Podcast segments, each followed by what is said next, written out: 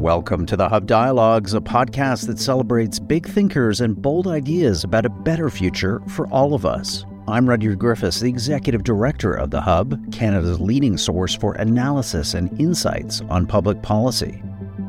Our goal at the Hub is to escape the opinion bubbles of conventional conversation and prod our popular discourse back to the issues and ideas that can shape our collective future.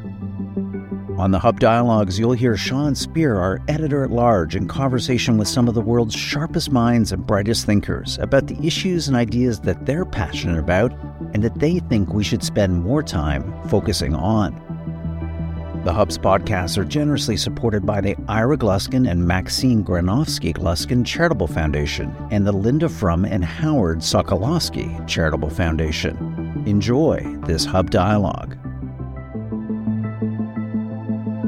Welcome to Hub Dialogues. I'm your host, Sean Speer, editor at large at The Hub.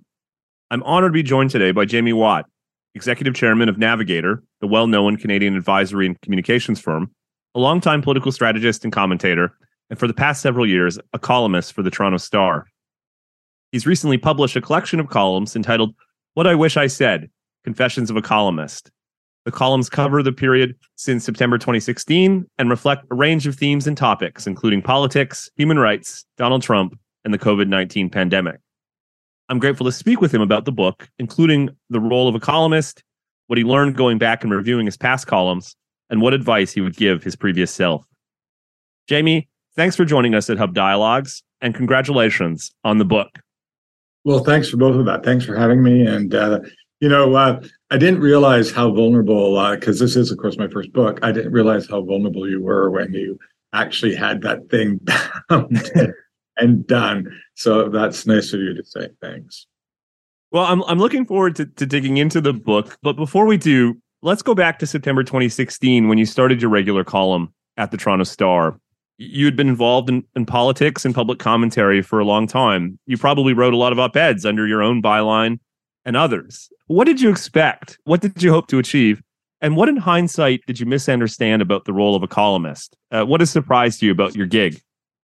Well, let me start with the last part of that question first. Uh, what surprised me is that no one bosses you around. I expected that editors would tell me what to write, that they would assign topics at least, not what to write specifically, but they would assign topics. I thought they would have points of view on what would interest readers. And Actually, none of that. You're out in this little rowboat in the middle of the Atlantic Ocean all by yourself. You have to figure out um, not only what your point of view is, although that's not that difficult if you have a guiding north star and a sense of uh, where you sit on things, but it, it, it, it's a completely blank slate. I didn't understand that editors assign reporters, but part of being a columnist is you have absolute free reign and they're not allowed to interfere. I found that kind of weird. And you know, I began writing on what was then called the politics page, and there was a New Democrat and a liberal and myself. So I often thought, well, why don't we all get together and do a topic of, you know, different points of view on the same topic? And nobody was interested in that. So I had to figure that part out and I had to find my voice. That's the one thing. The second thing is I was allergic to the first person and I never used I. I crossed that out like crazy until I learned that I, from some very good columnists, that that was dead wrong. It turns out that people who read columnists want to hear from the columnist. That's something I completely missed. So they actually want you to use the first person. Now, they don't you want you to be a little snot about it, but they do want your point of view. They do want it to be personal. They do want it to be revelatory in some ways. So I didn't understand that at all. So those are the two things that I sort of figured out. And then the third thing is something that Sean, I know that you know, being so deeply involved in policy for your career. And people weren't so much interested in that, right? I, you know, I could write about Donald Trump and I get a million people reading it, and I could write about, you know, some F- FPT thing or something that I was quite interested in, you know, funding formulas for healthcare or something, and you know, nobody gave a shit. So. Uh, I want to ask about the process you used to select from your body of columns over the years to the 48 that you ultimately included in the compilation. How did you decide what was in and what was out? Well, I didn't because I didn't think I would be very good at that. So I asked two um, people who, uh, one who wrote the foreword and one who wrote the afterword of the book, André Pratte, the longtime chief editorialist for La Presse, and um, uh, Michael Cooke, who, as you know, is uh, still, even at his age, a crusading editor for, amongst others, the Toronto Star. And I asked both of them to do two things for me. The first thing to do was to say, were they any good? You know, we write these things every week, and I wanted to know if any of them were any good, if it stood the test of time or not. And then the second thing is I asked them of the ones that we had written, which, which ones did they see and, and, and that would be probably worth it. So that that's where it came from. First of all, they they came back and said, no, you won't be embarrassed. They they're they're pretty good. They said they were actually better than pretty good. And then secondly, they they recommended the structure of the book as they started to look at the columns. And uh, as you as you've reflected, you know, there's six topics. Then Green Wilkinson, my co-author and our editor, had the idea to have them sequentially run within each of those sections. And that turned out to be a really helpful idea, particularly when I was writing about Trump and COVID, because when you're in the middle of those things, you don't actually realize, you know, how uh, much things change. And of course, and I, I say in my opening essay on on on Trump. I mean, it's like we've forgotten how quickly we became, you know, to find his be idiotic behavior, you know, normalized. So those were some of the ideas. So Michael and Andre helped me pick them, and then Green and Margot helped structure them within the columns that way. And then once that was done, I just wrote the uh, the pieces of bold. Jaime, you're not the first columnist to publish a collection of his or her columns, but you're among the only ones that I can think of to essentially score your record as a pundit. For each column, you include a measure of whether your analysis proved accurate and an annotation in which you describe in hindsight what you got right and what you got wrong. What led you to that decision, and what was it like to essentially go back and evaluate your own performance? Well, what led me to the decision and first the idea for the book is it drives me bananas that all these people go on television and they write in the newspaper and they shoot their mouths off and they have no accountability for it. It makes me insane. And I realized I was one of those people. So I thought, you know what? Maybe I should do something about that. So I just thought, well, you know, I think people need to have some kind of accountability. And I don't mean accountability in some kind of draconian, punitive way. It's just I think people who read you are entitled to know you know, did you get it right? Did you get it wrong? Have you, has your point of view changed? You know, all those kinds of things. So I thought it was an interesting idea. But here's Sean what I didn't know. I didn't know how many other people felt just like me. Mm. And how many people, the response to that part of the book has been quite different than we imagined. You know, we thought people would be interested in this and that, but what they're really interested in is this idea of holding myself accountable for what I wrote. Adrienne Clarkson, you know, people remember as the governor general, but of course she was a journalist, a CB, longtime CBC journalist first. And you know, she thinks it's the freshest idea for a book that she's heard of in a long time. So I think maybe we're on to something in this. And and the good news is if this book sells more than you know 15 copies, I got about 350 other columns for the next one.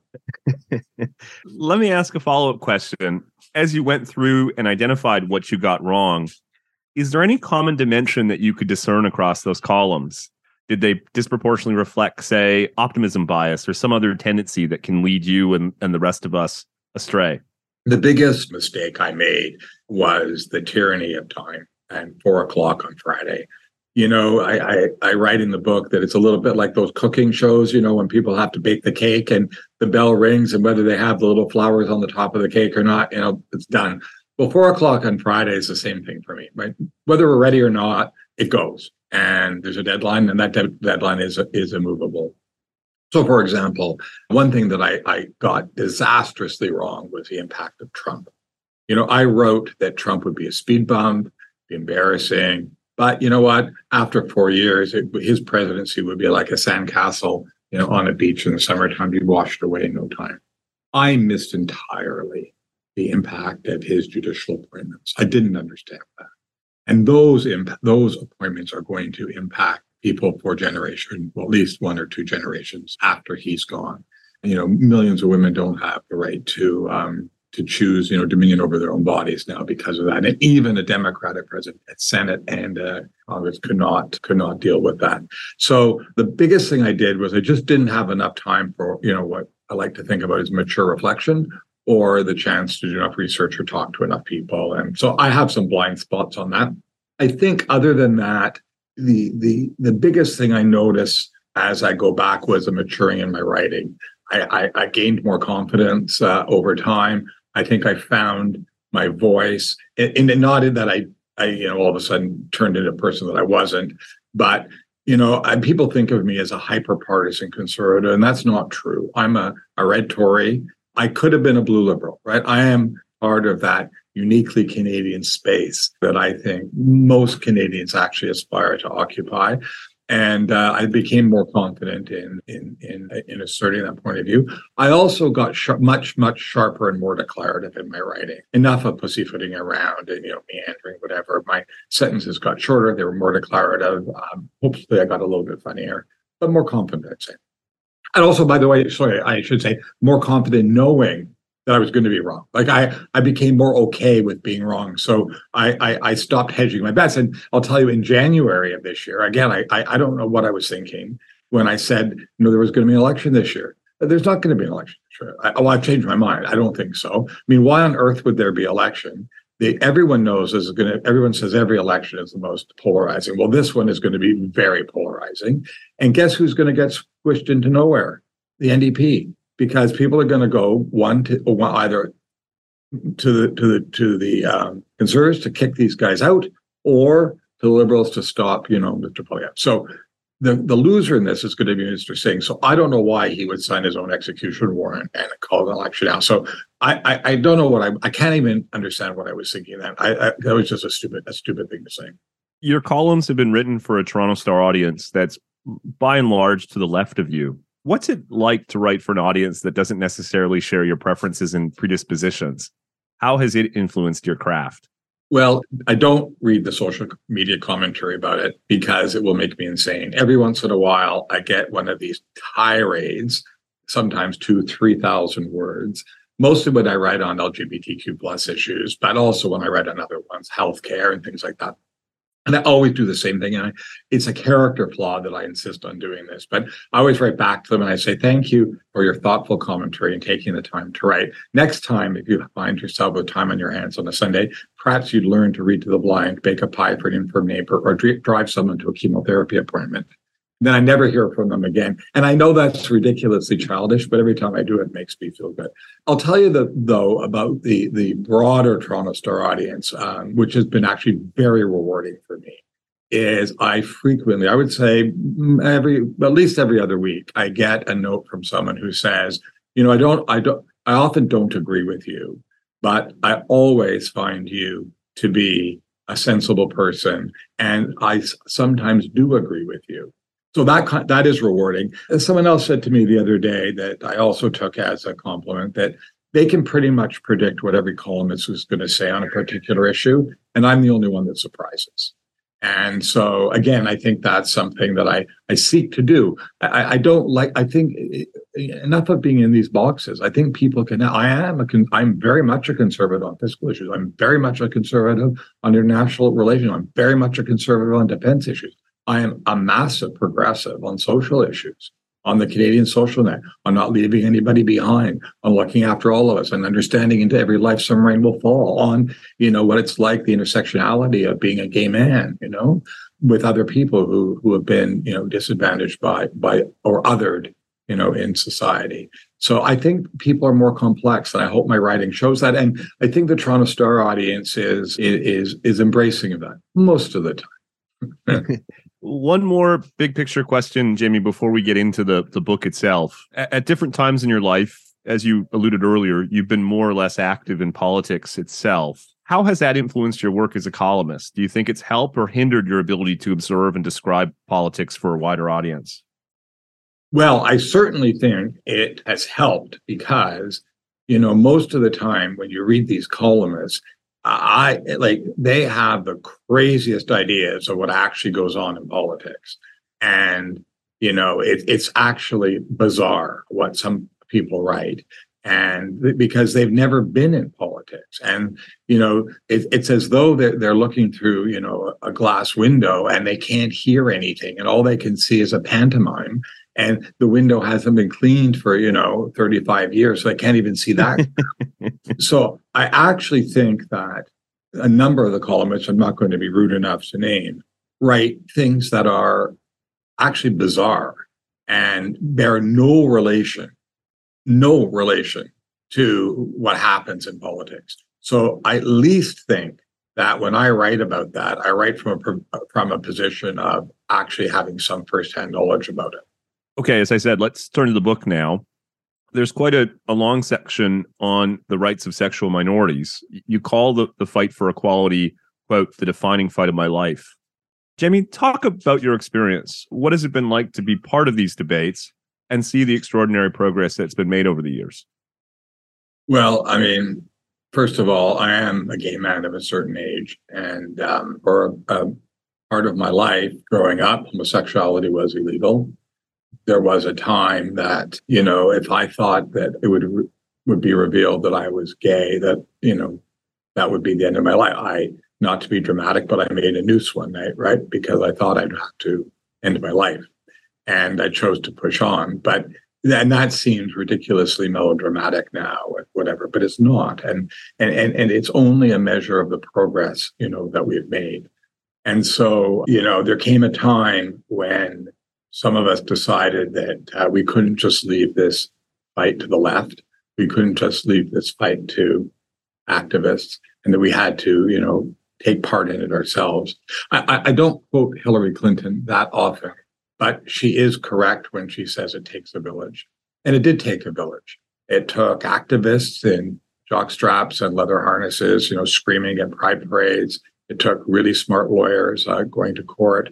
It took the people that figured out you didn't actually need the province to issue a marriage license, you know, that a minister could publish the banns of marriage. No one ever thought of that because all of the churches were, uh, you know, rabidly against equal marriage. But of course, there was one that wasn't you know, it took all of us doing for ourselves what we do for our clients every day of our lives. And, you know, Sean, the first fight, the first thing I lobbied on, if you can imagine, Dave, was employment benefits for our partners. You know, we had to go to Ottawa and beg, beg for them.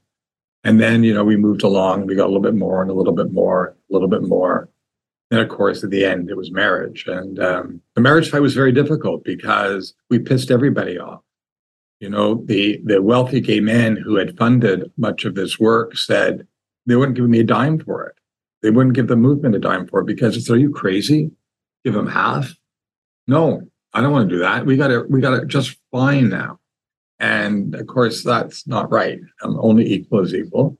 And then, then, then, then straight people said, "Look, we've we've supported you and everything. We've given you everything, but why do you have to the word marriage? Can't you just leave that alone? Leave that for some. Like just just leave it alone." And of course, we persisted, and now you know we have almost nine in ten Canadians supporting it, and it's the beautiful thing. And and, and the Canadian people, you know, people often say to me, you know, how did how did uh, the activists, how did all you people win equal marriage? And I say we didn't win equal marriage. We didn't win equality for LGBTQ people, although we still have some work to do, of course, in the trans issue particularly. But we didn't win that fight. Canadians gave us that equality. And it's a very important thing to understand about the amazing generosity of the Canadian people. They gave us that. We didn't, in the end, it wasn't something we had to, you know, um, jam down their throats. They, they, and that's why it's enduring, you know, and that's, uh, now we have to be vigilant, of course, and there is definitely more work to do. I'm not saying there isn't, and certainly in the trans community, it's uh, it's still a, a, lot of work to do. But I think we can be very proud of how Canadians have, have, have moved their opinions and it, along on this. Hi, Hub Podcast listeners. Rudyard Griffiths here, the executive director of the Hub. Wanted to ask for your support today. No, I'm not asking for money. I'm asking for your attention. If you could check out right now in our podcast feed a new series that we're dropping, it's six episodes in partnership with a group called Pathways Alliance. This is the Canadian Industry Association that's tasked with the big, ambitious project of decarbonizing Canada's oil sands. They want to achieve net zero by 2050, and we want to have a conversation with them and you about how to achieve this ambitious goal. Pathways is the Hub's first national media and advertising partner. Their support helps us make all these other great podcasts. So if you're enjoying them, please listen to these episodes with Pathways. Give us your feedback. We'd love your input, but also share them with friends and family. That would be greatly appreciated. With that advertisement over, let's go back to our regular programming. In your follow up note to a June 2021 column about progress on equality for sexual minorities, you observe that there is growing factionalism even within the LBGT community. You essentially say that the so called culture war has even manifested itself there. What do you mean? And what are some of the sources of debate and fault lines? How do you think these developments affect efforts for greater equality?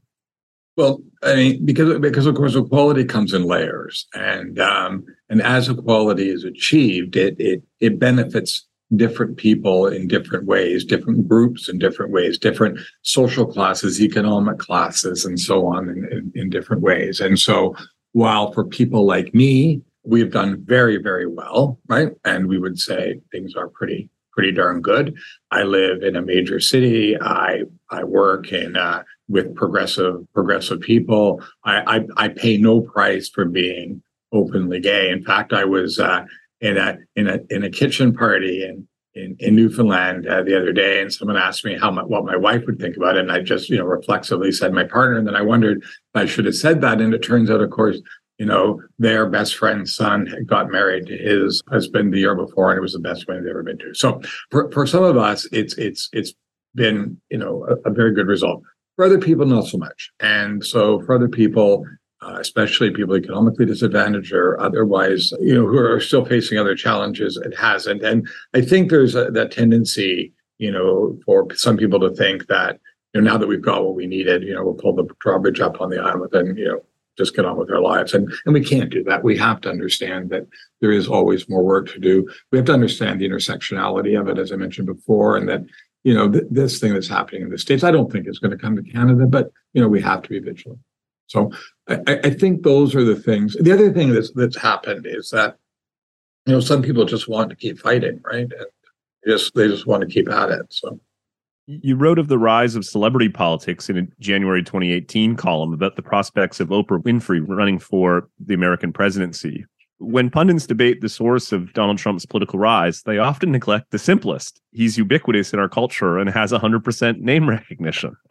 Talk a bit, Jaime, about the growing conflation between entertainment and politics.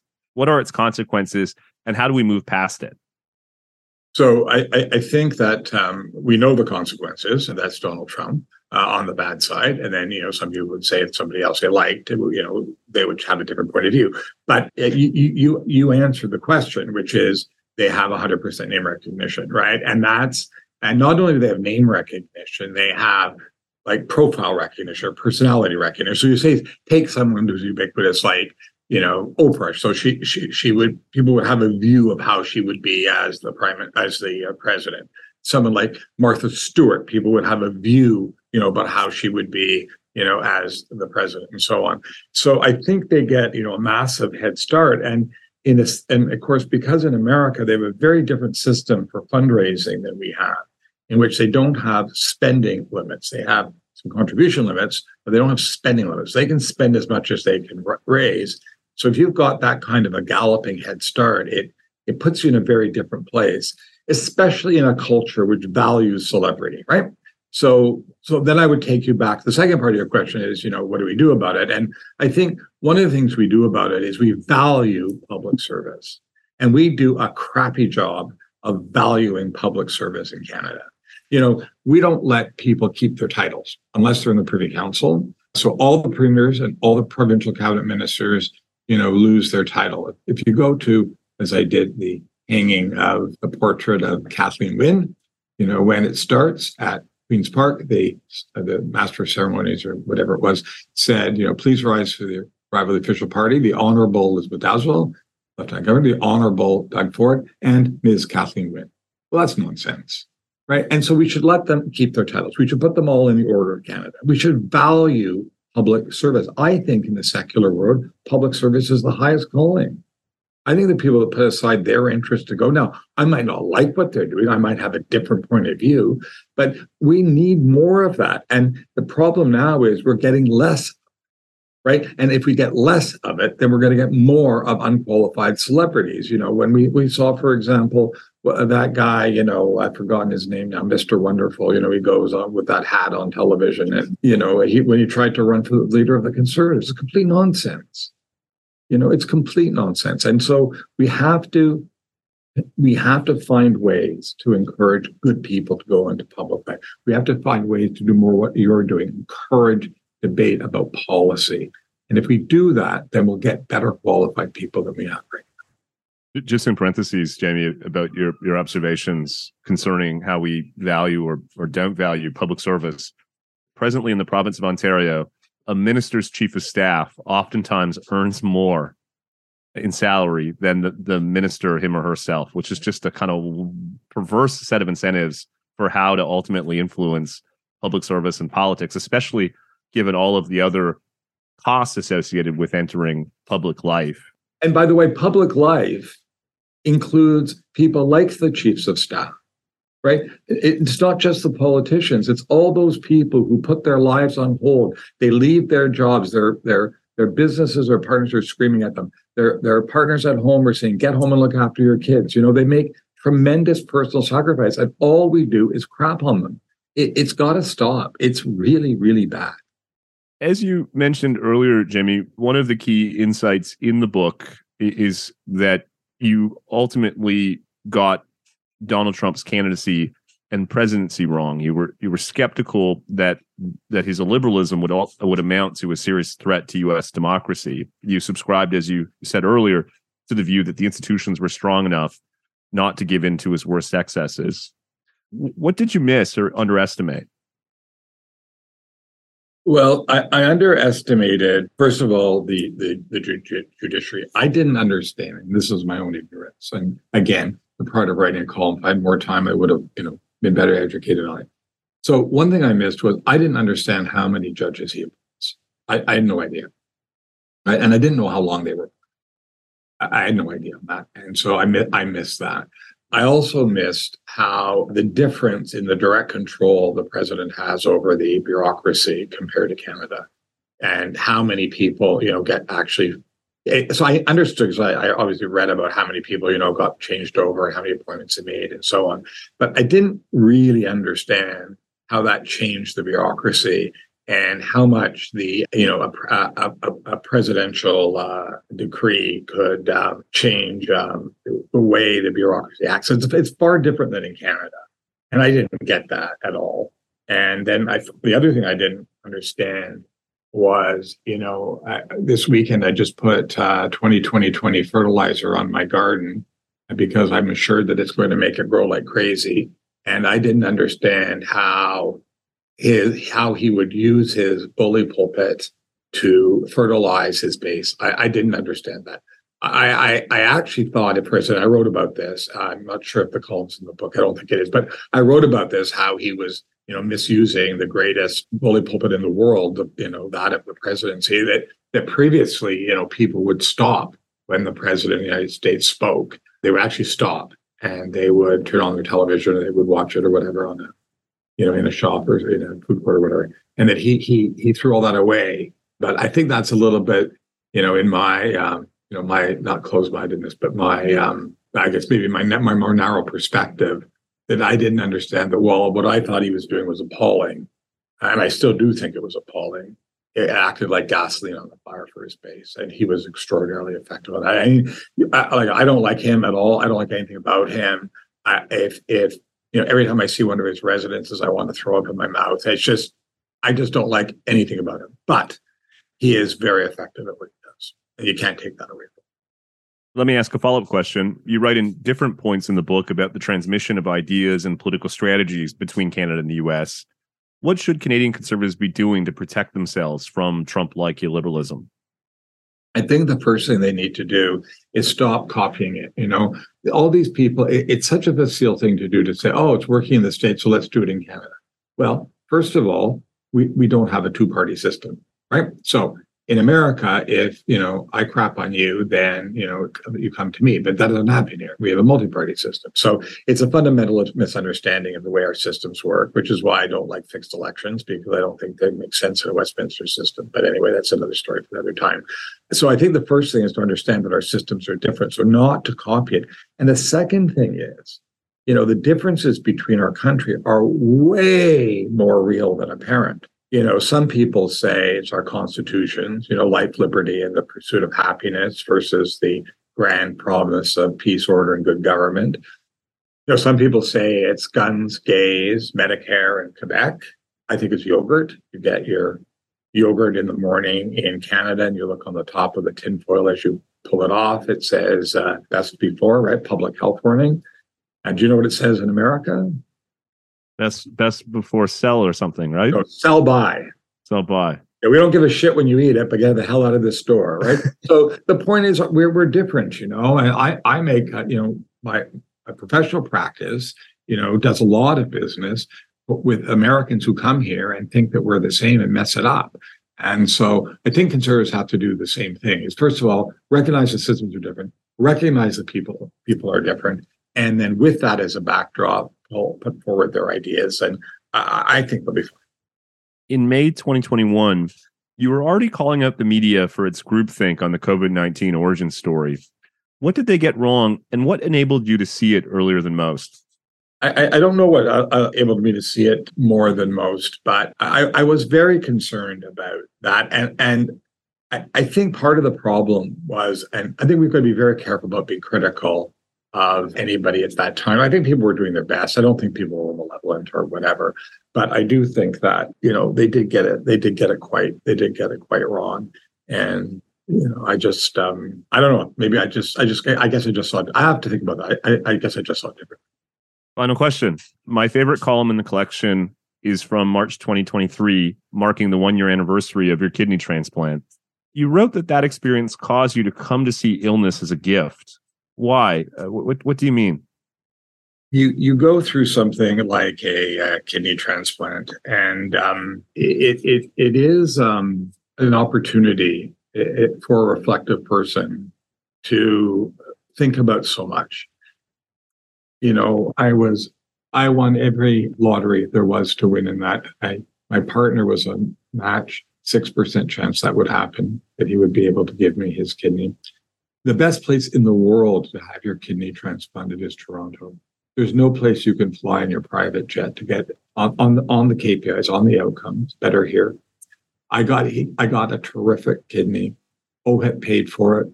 I, you know, I had I, I'm now in the top two percent of possible results, not age adjusted.